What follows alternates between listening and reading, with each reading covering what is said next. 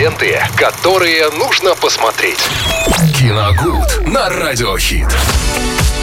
Наконец-то моя любимая рубрика на Радио Хит Киногуд. Что сегодня нам посоветует Виталий посмотреть? Сегодня у нас вторник. Что интересного? Всем Фильмы привет. на вечер. Да, Лена, привет. Привет. Как отпуск прошел? Прекрасно, шикарно. Нужен еще после этого отпуск. Еще нужен отпуск.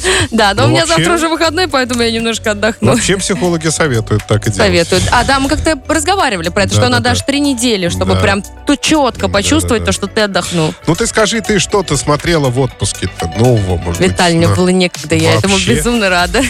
Вообще ничего. Ну ладно, может быть... а, Кроме сериала «Великолепный век». А, ну нет, я «Великолепный век» давно не смотрела. Я э, продолжила, посмотрела пару серий, там сериала, он называется «Стыд» э, на медиатеке. Я не знаю, категория, наверное, 16 плюс точно есть. Ну, прикольный. Про что Для про Что- под- что взросления стыд- подростков. А, Вот. понятно.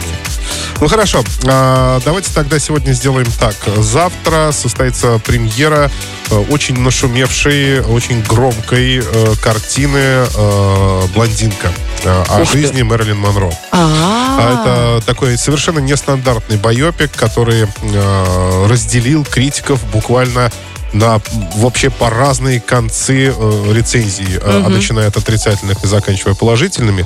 Кто-то просто восторгался этой картиной, кто-то буквально тут же следующий рецензент ее сравнивал просто Пух с землей, да, ничего не оставляя. Поэтому это очень противоречивый фильм. Не знаю, нужно его обязательно будет посмотреть и самому уже понять, э, все-таки хорош он или не хорош. Но э, что там очень удивительно и очень э, неожиданно снимается в роли Мерлин Монро кубинская актриса Анна де Армас.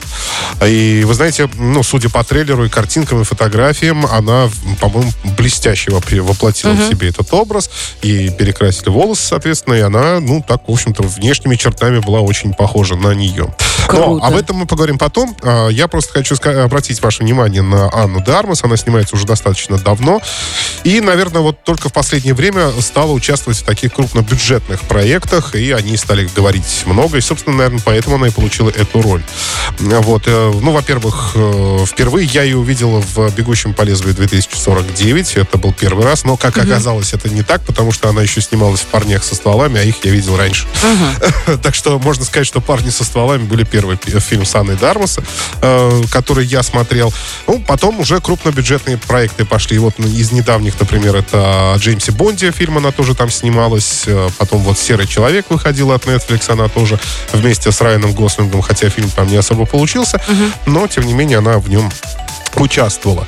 И сегодня можно вот поговорить о картине, которую не часто вспоминают с участием Анны, Анны де Армас, но, тем не менее, э, она очень неплоха. Называется «Ночной портье» э, 2020 года. Это такой современный нуар, где расследование ведет э, молодой человек с синдромом э, аутизма.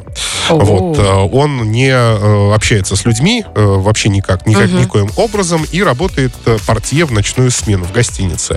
Но, э, в общем-то, желание его э, с людьми общаться, с ними разговаривать, чем-то делиться, оно вполне понятно, и но ну, как бы способа найти он никак не может. Поэтому наблюдает за людьми через камеры, которые установлены в этом отеле, где он работает, э, следит за этой, ну, за безопасностью, так скажем, и в какой-то момент становится свидетелем убийства. Ну, то есть это такая классическая детективная завязка. Он становится свидетелем убийства, видит это все на происходящее на мониторе своей- св- в своей комнате, и, э, соответственно, потом случается так, что он становится еще и главным подозреваемым э, в этом преступлении, да. Такой молчу, на который еще не может из себя открести, э, ну, подозрение отвести Еще никак. не может, да, вот так. Он, он практически не способен никак защищаться, никак не обороняться. Он растерян, напуган. Но э, ему представляется возможность э, самому провести это расследование и, наконец, преодолеть в себе вот эти страхи общения с окружающими. Я не скажу, что фильм какой-то шедевральный, там не зря его все-таки пока на задворках стримингов держат различных, но э, для того, чтобы провести вечерок, развлечься, в принципе, вполне подойдет. Чудесно. Ну что Ночной ж, портье, да, категория 18+. спасибо, Виталий, за совет. Обязательно будем смотреть кино и слушать про кино на- в рубрике «Киногуд» на Радио Хит.